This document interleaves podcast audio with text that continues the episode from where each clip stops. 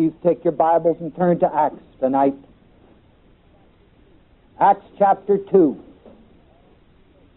All of you people here, of course, may remember night after night, these past few Sunday nights, I've been teaching on the book of Acts. And we have covered the first chapter of this book, rather line by line and verse by verse. On this occasion of Memorial Sunday night, of course, I didn't know it would all fit like this, but I guess it's wonderful it does. I know of nothing greater that could come to our people in our nation, at the heads of our government, people in seats of authority everywhere, than a knowledge of God's Word and that which uh, occurred in Acts chapter 2. Not only to know it, but to accurately understand it.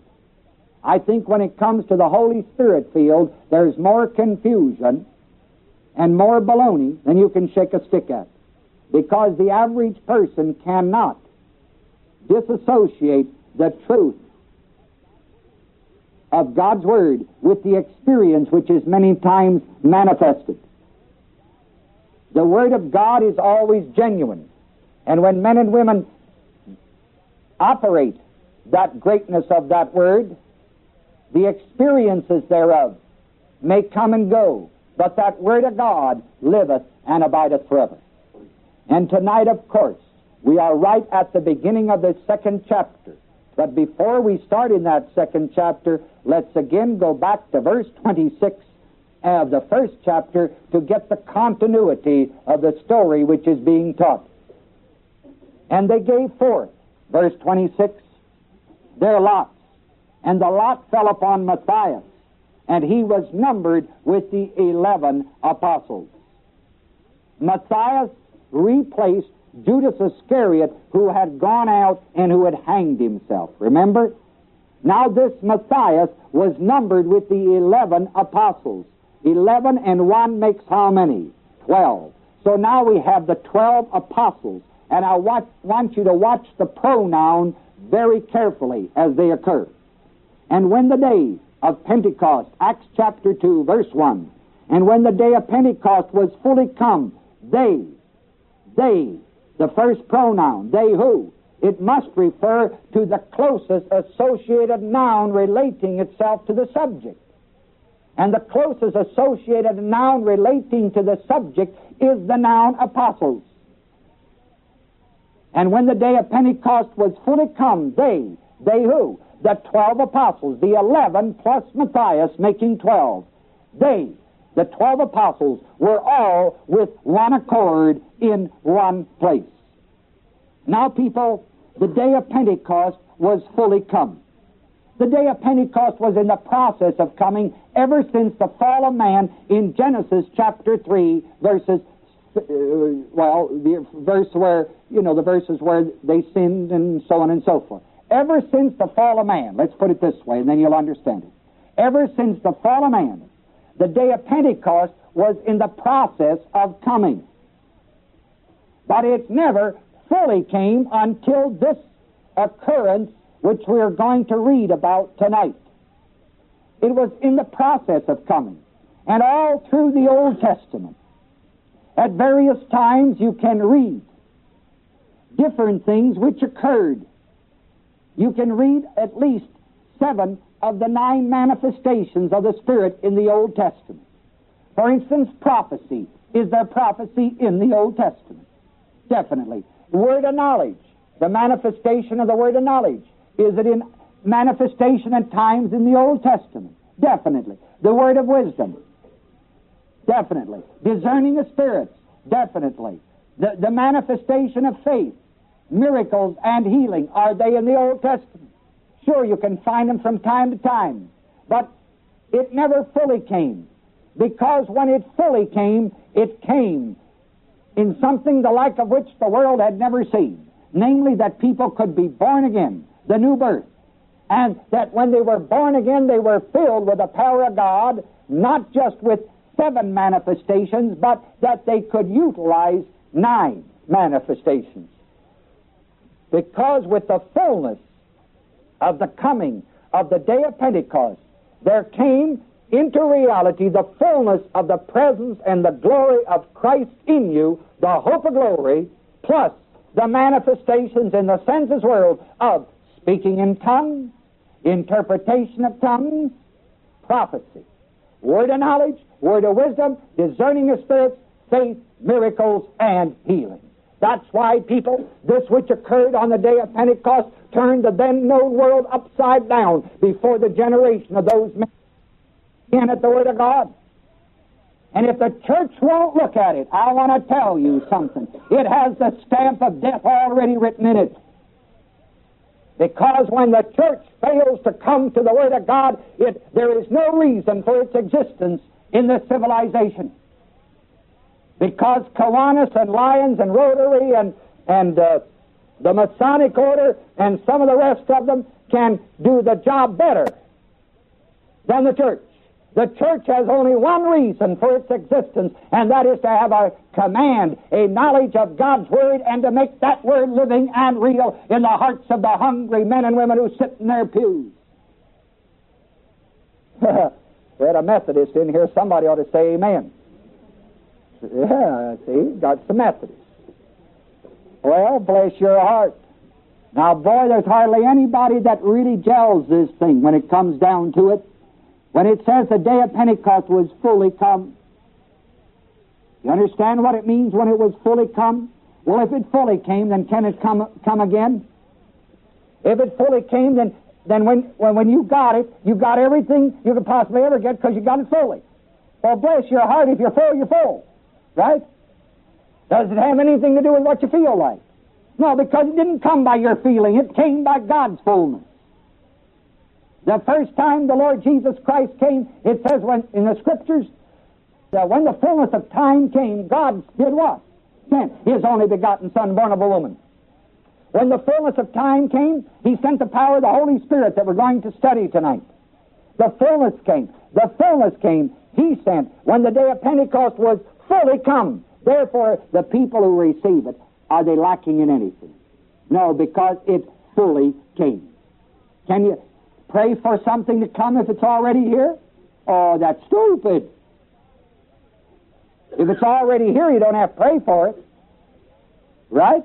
Well, on the day of Pentecost, it fully came.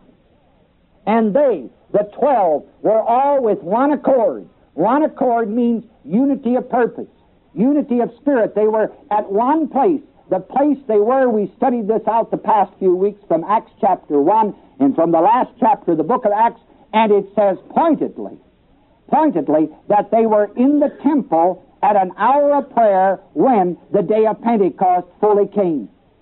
They were with one accord, one accord. They were in an hour of prayer.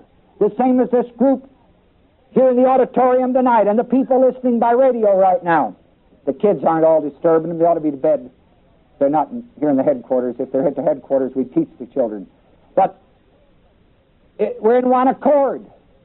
We're in one accord. We're doing the same thing here. This doesn't mean we're all of the same mental or spiritual stature, but we are in one accord. We're doing the same thing. Well, on the day of Pentecost, they, the twelve apostles, were in the temple in one accord. And suddenly, verse 2, there came a sound from heaven as of a rushing mighty wind, and it filled all the house where they were what? Sitting. Suddenly there came a sound from heaven as of a rushing mighty wind. Before Jesus Christ ascended up into heaven, in Acts chapter, in John chapter 20, just go back a page or two in your Bible. In John chapter 20, verse 21, then said Jesus to them again, Peace be unto you. As my Father hath sent me, even so send I what? Send I you. And when he had said this, he breathed on them and saith unto them, Receive ye the Holy Ghost. He breathed on them and saith unto them, Receive ye the Holy Ghost. Could they receive it at that time? Why not? It was not available for Pentecost had not yet what? Come. Had not yet come. What was he doing then? He was simply teaching them, instructing them. Before he ascended up, he taught his, his apostles and disciples what to look for, how to recognize, how to know this thing was coming to pass. Because, class, unless you have teaching, you can't receive the things of God. You can stand outside of this door of this Bible Research Center and cry your eyeballs out. It won't help you one bit. Teaching will help you. Teaching will help men and women. And so Jesus Christ taught his people, his apostles, he taught them before he ascended what to expect, what to look for, and what to do after it occurred. And one of the things he taught them was that on the day of Pentecost, when this thing had come to pass, he said he breathed on them. He breathed on them and said, Receive ye the Holy Ghost, the Holy Spirit. Now, this breathed on is what I'm after. Because in Acts chapter 2, Acts chapter 2, and suddenly, verse 2, there came a sound from heaven as of a rushing mighty wind. The rushing mighty wind are the same words that are translated in John, heavy breathing. He breathed on them. He breathed on them, and John is the same word that's here translated in Acts 2 2, the sound from heaven as of a rushing mighty wind. I think most people have had the idea of like a tornado blew in. Rushing mighty wind. Wherever these apostles were. No, no, no, no, no. He breathed on them. He breathed on them. As of a heavy breathing is the translation. Suddenly there came a sound from heaven as of a heavy breathing. Heaven has also confused people. Most people think heaven's some millions of miles up. The Bible says that heaven is every place above earth. Any place and every place above earth is heaven. As I tell my people in the class, you got your head in it. Sometimes when you're out with the right girl, you may have your heart in it too. I don't know. every place above earth is heaven. And so, as he breathed on them, he breathed on them, a sound from heaven was the breathing of the twelve apostles. I want to show you this a little later on. We'll, we'll do exactly here in the auditorium tonight what they did on the day of Pentecost. But not right yet, because we've got to cover another verse or two before we can really make this thing living and real to you. There came a sound from heaven as of a heavy breathing, and it, it, the heavy breathing, filled all the house. The house. It doesn't say upper room. It says what? The house.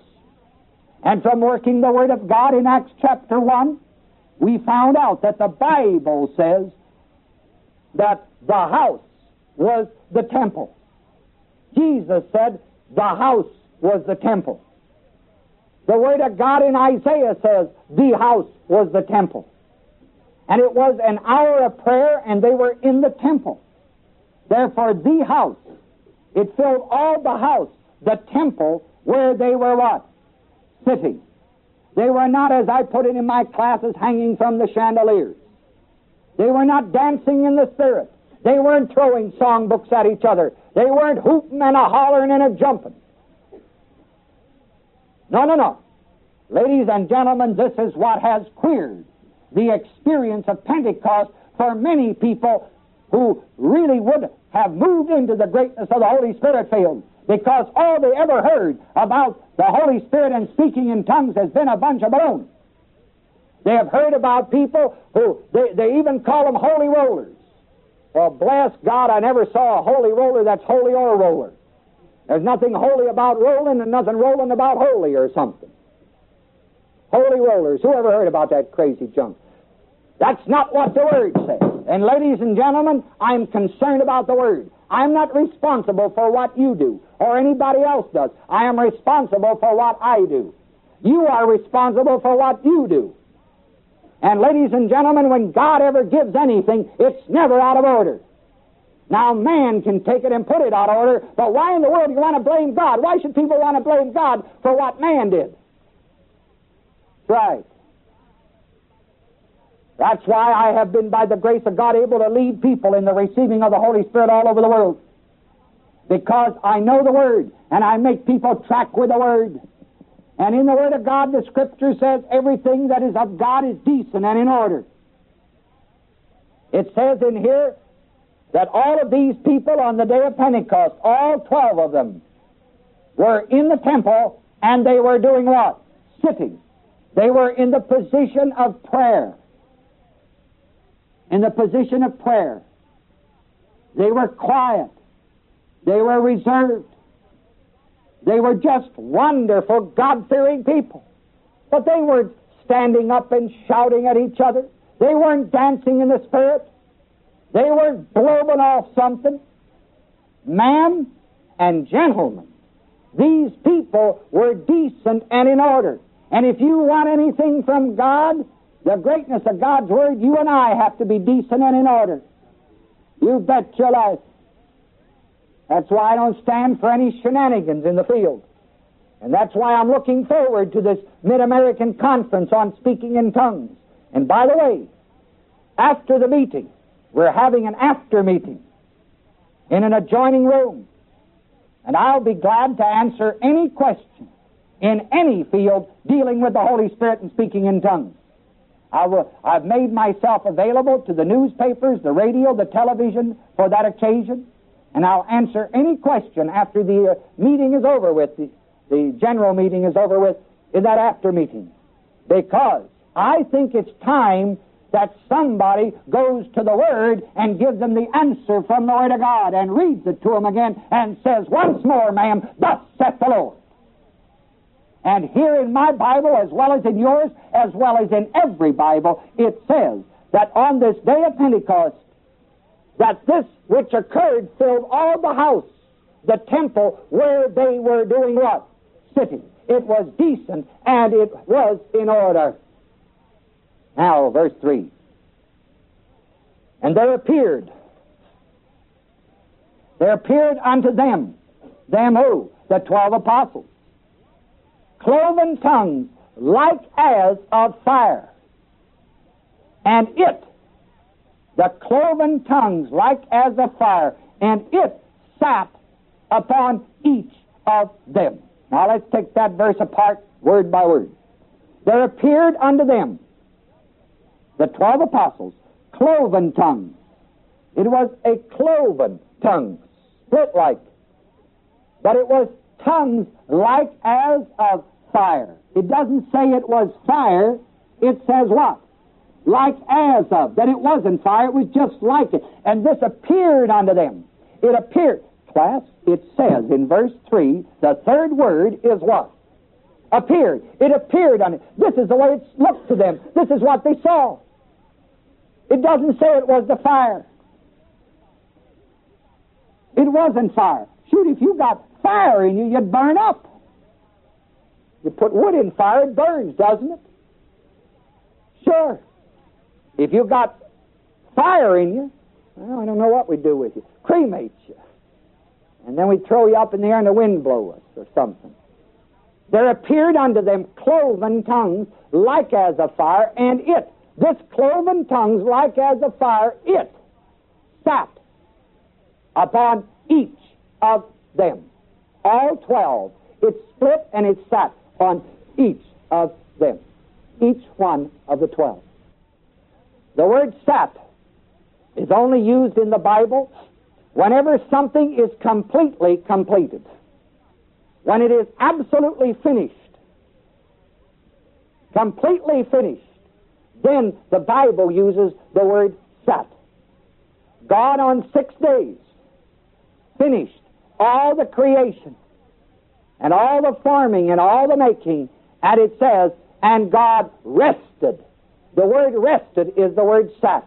And God sat on the seventh day. It was all finished. When Jesus Christ ascended up into heaven, it says, and he did what? Sat down at the right hand of God. It means that everything was completely finished. Your redemption and mine was completely paid for. That's why he sat down. Now, on the day of Pentecost, the word sat is used also on this occurrence. There appeared unto them cloven tongues, like as a fire, and it sat. It sat. Because when the day of Pentecost was what? Fully come. See it? Therefore, it sat. It sat upon each of them. Now, this is the phenomena, phenomenon. This is the phenomenon on the day of Pentecost. Now, I want to explain something to you that is uniquely interesting and very important. If you will recognize this principle, now your Bible will fit from Genesis to Revelation, and people's experiences you will understand. God, being God Almighty, could give any man any experience he wanted to as long as it didn't contradict the Word, right? Whenever God goes, whenever, class, whenever God goes beyond that which is guaranteed to everybody when they believe, it is always phenomena. Whenever it goes beyond, let me say it once more, because boy, I mean what I say and I'm trying to say what I mean. Whenever God goes beyond that which is guaranteed to every believer, it is in the category of phenomena. When King Belshazzar had a feast, and they were getting all liquored up and everything else, all at once there appeared in that great banquet hall in Babylon a sign written on the wall. The sign read, Thou art weighed in the balances and what? Found wanting. Really, was that painted on the wall? Is it, does it say in the Bible that every time a king has a banquet where they are serving intoxicants and people are getting lit up, that he's going to write something on the wall? No. Therefore, this which occurred in the in that great banquet hall was in the category of phenomenon. It's not guaranteed that every time you have a banquet like that, that God's going to write something on the wall. But if the Bible said every time you do that's going to be written on the wall, then it couldn't be in what category? Phenomenon. Understand? That's how simple it is. Now, can God give phenomena? Definitely. But can the phenomena which God gives contradict the reality of the Word? That class, ladies and gentlemen, that which God has promised in His Word, ma'am, that which God has promised in His Word, He is not only able, but He's willing to perform. And when you believe, and when you believe, when I believe, God has to do what His Word says. He cannot do less than His Word when we believe. But He can do more Right? That when he does more than what the Word guarantees to everybody, it is always phenomenon. The phenomenon on the day of Pentecost was there appeared unto them cloven tongues like as of fire, and it sat upon what? Each one of the twelve. That was the phenomenon. This is why today today. If people prayed, Oh Lord, pour down the fire on me. I want to receive the Holy Spirit. Lord, baptize me with the fire. You're praying entirely outside of the will of God. For it is not written in the Word of God that when you receive the Holy Spirit, God's going to put cloven tongues of fire on you. But this was specifically to those on the day of Pentecost. Could God still do it? And if God still did it, it would be for you what? That's right. But it isn't guaranteed in the Word. But it is guaranteed in the Word that when you believe and confess with your mouth the Lord Jesus, believe God raised him from the dead, that thou shalt be saved and be filled with all the fullness of us. That's what's written to everybody, and when they believe, they get it. And class, it's been the confusion, the confusion on the phenomena that has disturbed most people. And so people say, well, did you feel the Lord? When you got filled with the Holy Spirit, did you feel the tickling in your throat? No, I didn't. If you did, it was what? Phenomenon. Somebody else says, Well, boy, I just felt the Holy Ghost running through me. Well, if you did, it's wonderful with me. But it had to be in what category? Phenomenon. You see why all this teaching has confused people? Because they have taught their experiences rather than the revelation of God's Word. And that's why many good people have never received, as they say, the power of the Holy Spirit because they're always looking for a feeling. Class, feelings will come and go, but the Word of God liveth and abideth forever. And when you build your life upon the, the accuracy of God's Word, you can again say, Thus saith the Lord, and you can bring into manifestation what the Word says. Now, don't discount the phenomenon that may occur, but that is specifically to you. Specifically to you. Thank God for it, but don't teach phenomena, teach the Word. Now, going back here to Acts chapter 2. And when the day of Pentecost was fully come, they were all with one accord in one place. Suddenly there came a sound from heaven as a rushing mighty wind, and it filled all the house where they were sitting. And there appeared unto them cloven tongues like as a fire set up. Why is verse 3 ahead of verse 2? Well, I don't know. It sure is. In, in practice, they're just the opposite. The thing that occurred on the day of Pentecost was that they were all sitting at one place and all at once there was a cloven tongue. And Jesus Christ had instructed them that when they saw this thing coming down, then they should breathe in, breathe in, breathe in, breathe in, and receive the fullness of the Holy Spirit. That's what he taught them. There came a sound from heaven as of a heavy breathing, and it filled all the house where they were sitting. Now, why don't you need phenomenon today? Because on the original outpouring, they'd never received before. They didn't know what to look for and what to do. So God, through Jesus Christ, had instructed them. Today He sends men and women like myself who know God's Word. We teach you the Word of God, and people receive. They receive. They receive. Because it's the Word you have to know in order to be receiving today. Now, the sound from heaven as of a heavy breathing, and it filled all the house where they were moving. The temple was acoustically wonderful, much better than our Bible Research Center. But I'm going to prove the accuracy of this verse to everybody here in the auditorium tonight and all of our people listening by radio who've got any ears to hear and who love God's Word at all, or at least have an inkling of accuracy with which things are written. He breathed on them. Sound from heaven as of a heavy breathing. Open your mouths and breathe in. Ready? Here we go. Exhale. Again. Again. That's Acts 2. A sound from heaven as of a heavy breathing. Isn't that wonderful? When they saw these cloven tongues like as a fire and it sat upon each, you know what the twelve did? They breathed in like this.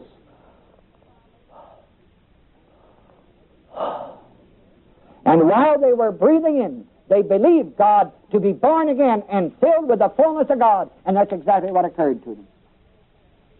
Remember what the Scripture says in the Old Testament, isn't it? It said something about open thy mouth wide, and I'll fill it.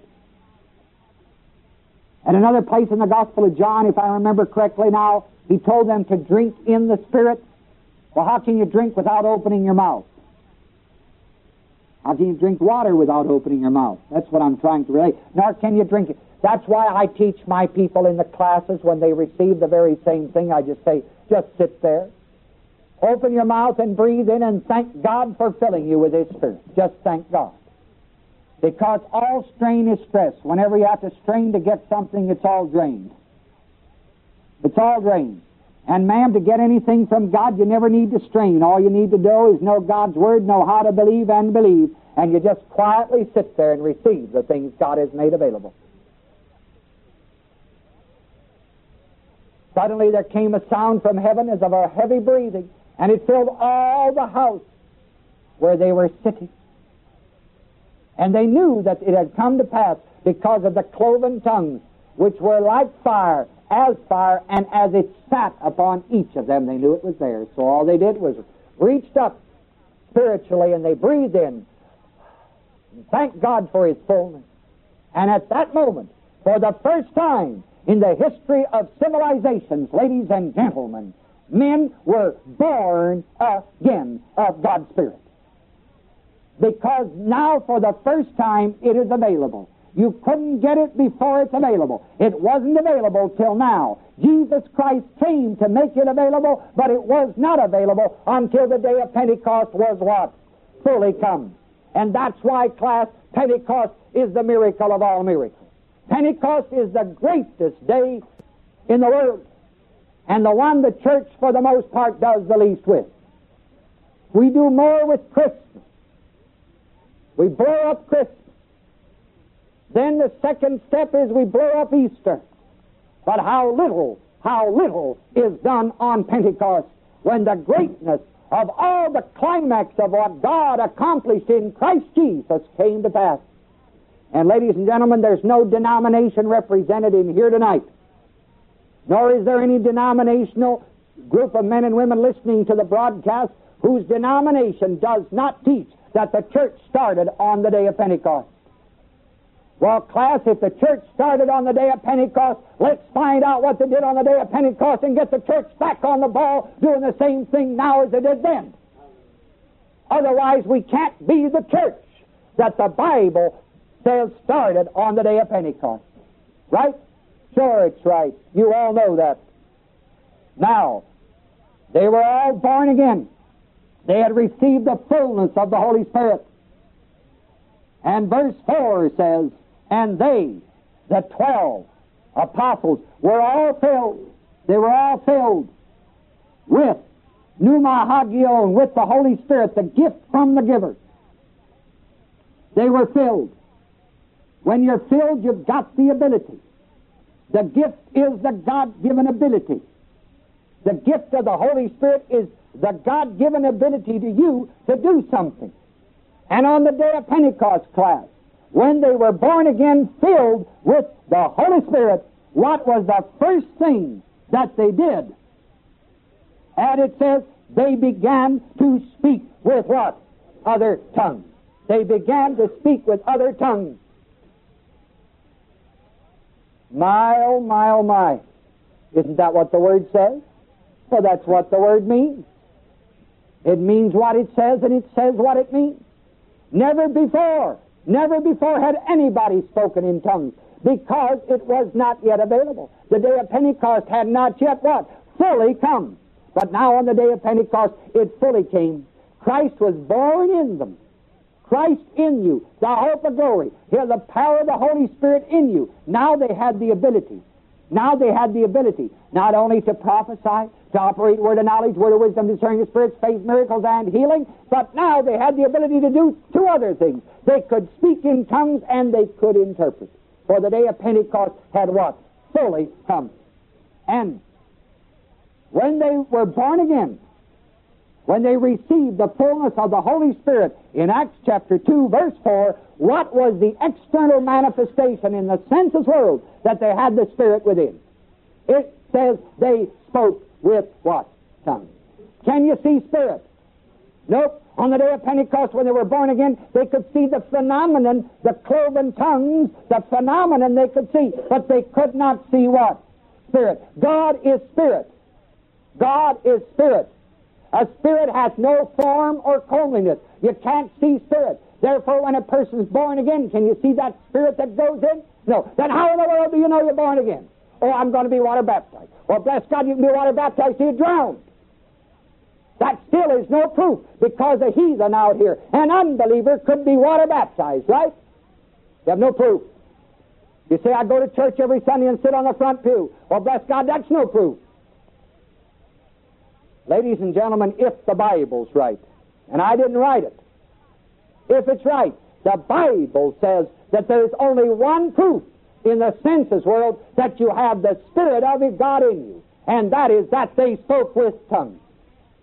Speaking with tongues is the external manifestation in the senses world of the internal reality and presence of the fullness of the Spirit. You can't see spirit, ma'am, but you can see speaking in tongues. Like, for instance, if I'd speak in tongues, listen to me, look at me, you can see it. Isanamalaka shantai, sola makashino kasanta. That you can see, right? You could hear it, right? But you can't see what in me? The Spirit. Then how do you know I got the Spirit? Because I got the proof. so I've got the evidence, Doc. Oh, bless your heart. You young fellas, tell me you kissed your girlfriend and you ain't even got a girlfriend. You know proof? Oh, yeah. Aren't we something? Boy, these people talk about the proof. They haven't got any. They say they go to church. They read the Bible. They say they pray. They say they're baptized in water. All of that, ladies and gentlemen, is wonderful. I have no disparaging things about it, but that isn't the word. The word says that the proof in the senses world that you're born again, that you've got the Spirit, is that you can speak in a tongue at will. It's not possession. It is not possession. You accept it by the freedom of your will, and because it's a gift to you, you operate. If I gave you a gift, hmm, haven't even got a haven't even got an extra button in my pocket tonight. Not even a dime. How can I get a bottle of pop after the service? Somebody going to loan me a dime. Uh, all right. Well, I haven't got anything in my crazy pocket. Here, got a hymnal up here. Suppose I gave this gift, this hymnal, as a gift to Dr. Belk. Once I have given it to him, whose is it? His. Who's responsible for it? You know what Dr. Belk could do with it? He could open it. He could open the thing and he could start tearing out page after page after page, couldn't he? Why? Because it's a gift to him and he has freedom of what? People, the Holy Spirit field is just as simple as that illustration of the hymnal. Once God gives you the gift, who's responsible for it? You are. Who? You got the gift. God gave it to you. Now you're responsible. Would it be possible to use that gift out of alignment and harmony? yes, it is. The same as you can tear the leaves out of the hymnal. That's why when people roll on the floor, it's the people, not the Spirit. When they throw hymnals or what they call dance in the yeah, and this other one where they say they get struck under the Spirit. God slew them. My eye, He slew them. if God ever slew anybody, that old boy just wouldn't get up anymore. That's right. They call it about being slain under the Spirit. Nothing like that as far as the true God is concerned. That's right. And people, you know that I am strict along this line. I don't budge on the word one iota. That's where I stand if nobody believes it. That's right. Because when God fills a man with His Spirit or a woman, He gives it to you as a gift. Now, you can either use that gift wonderfully or you can use it disgracefully. But if you use the gift while you're using the gift, is there anything wrong with the gift? No, but it's you. You, the people who would be using it wrongly, right? All right. Now watch it. I'll show it to you as simple as ABC. Down in Kentucky, a couple of years ago, we still have them. They are people who they call them the snake charmers or something.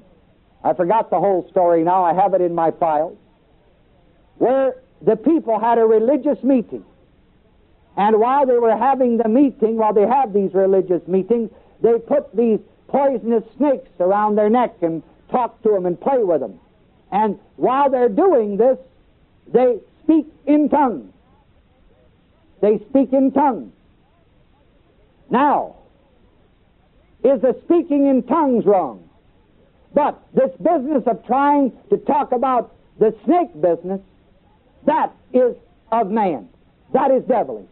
But look at it. The genuineness of speaking in tongues is still genuine. It's the people that are off, not God. This is what we need to understand. Let's say somebody says, well, he's dancing in the Spirit. While he's dancing in the Spirit, he's speaking in tongues. Is there anything wrong in speaking in tongues? No, but it's he. It's, it's that old bird doing that. Nothing wrong with speaking in tongues, because speaking in tongues is the manifestation of the gift. But dancing in the Spirit is the manifestation of the man or woman. Shoot, if you want to dance, I don't want to dance with the Spirit. I want what old Doc Bauer, in, in, what old Doc Bauer in our philosophy class at, the, at Mission House used to say. He said he was a German from Germany, greatest philosopher in the whole world, as far as I'm concerned, and I'm not the only person in it. Old Doc Bauer, he used to say that if he wanted a girl to go dancing with, he said, "Don't give me one of those little skinny ones." He said, "I want one that I can feel in my hands as I waltz, you know."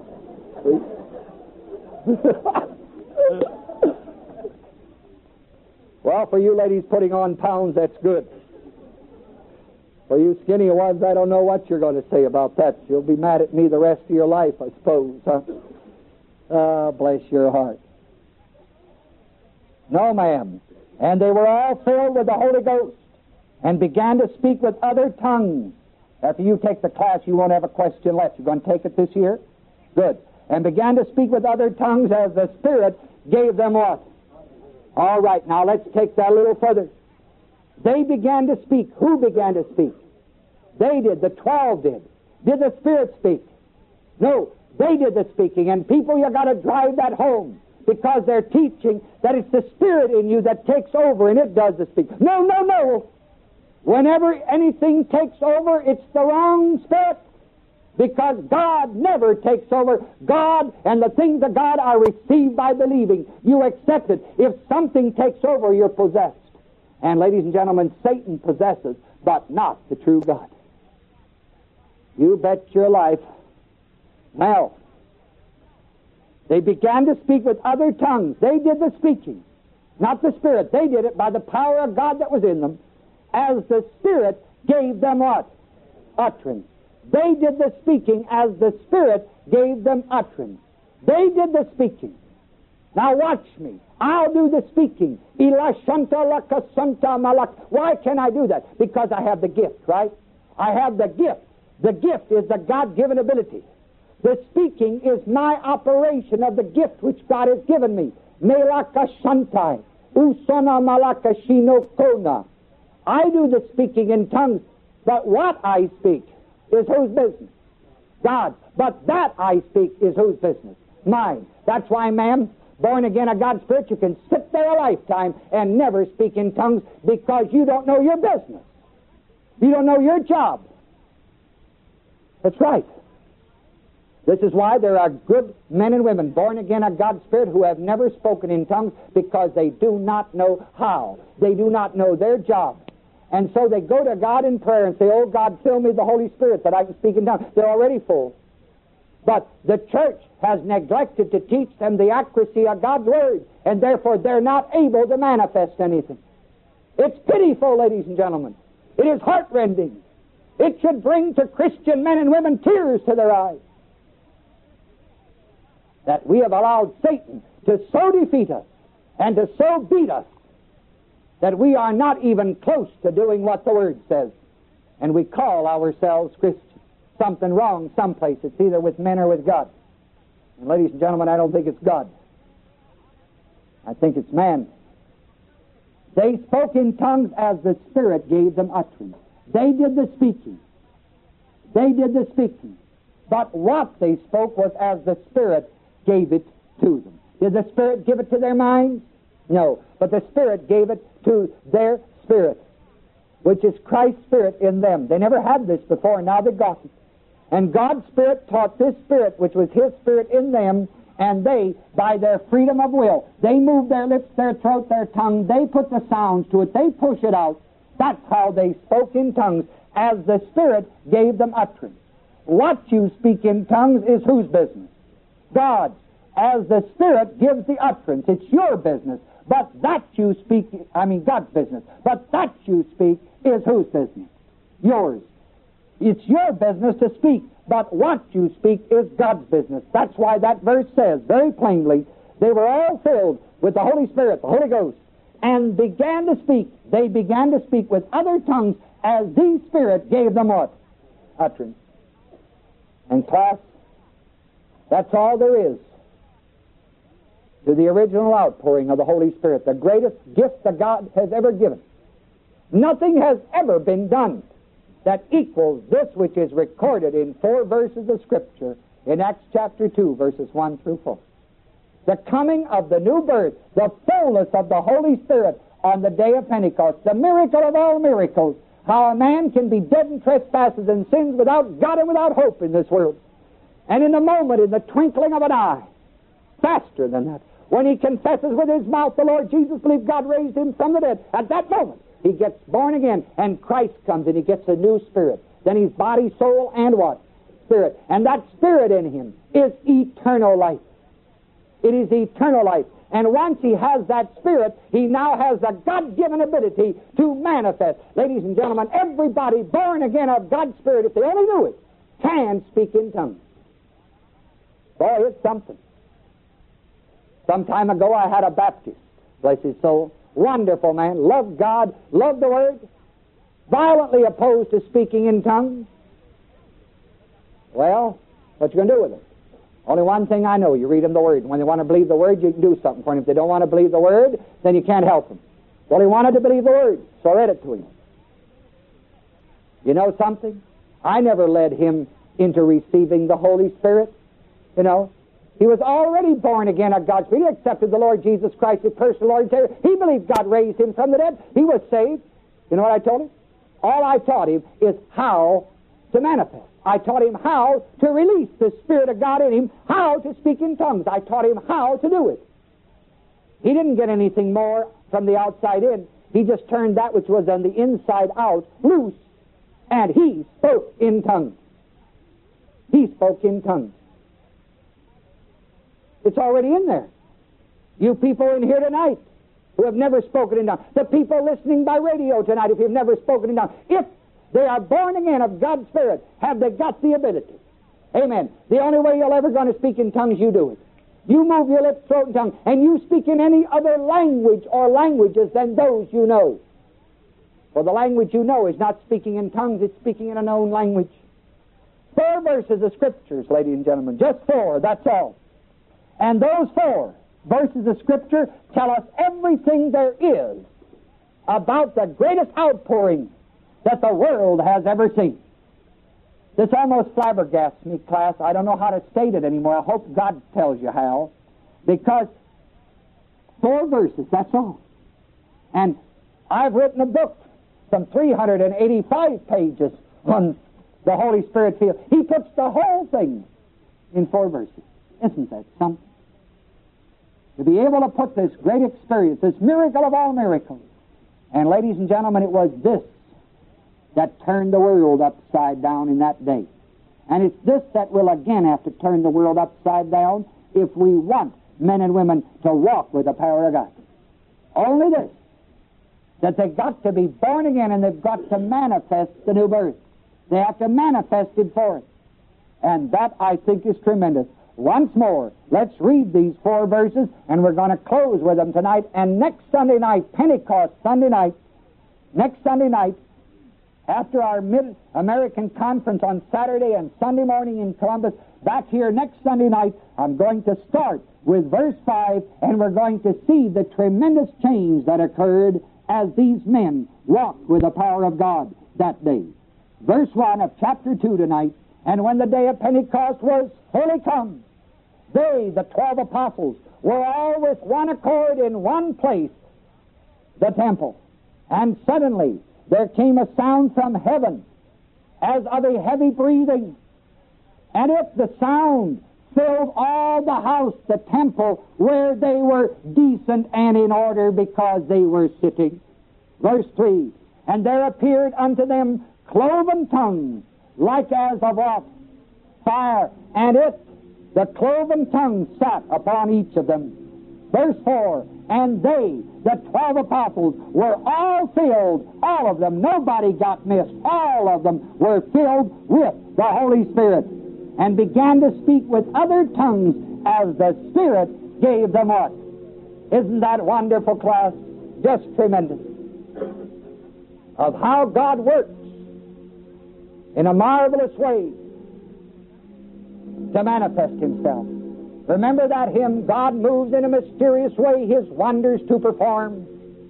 He plants his footsteps on the sea and rides upon the storm. It's like that. God moved And ladies and gentlemen, when God moved and God made a gift available, it's available today. You don't have to pray God and say, Lord, pour out thy spirit, for he's already poured it out. You don't have to ask God to send salvation. He has sent it. All we need to do is to be taught how to receive it, and then, ladies and gentlemen, start walking on it. That's why this is a tremendous day and a tremendous hour, class. Because there are so few people who accurately know God's Word that they're able to fit it and put it together, and therefore they can't walk on it. You know God's Word. You walk on it. Share it with your neighbors. Share it with your friends. Talk about it. It's like Rick Crone said up here last Sunday night. He said, We've got to hold this up. We've got to hold it out. We've got to hold it forth. We can't hide it under a bushel because this is what God has wrought. And this belongs to us because we belong to Him. Wonderful? Let's pray. Our Father and our God, I thank Thee tonight that in the name of Jesus Christ, this Word of God is still living and real to us. I thank Thee for the men and women, the children, the young people who come here to the headquarters to study the Word. And oh God, how grateful I am for Thy goodness unto each and every one of us. Therefore, let this Word of God live in the hearts and lives of our people here tonight and all those who are listening by radio through Christ Jesus our Lord. Amen.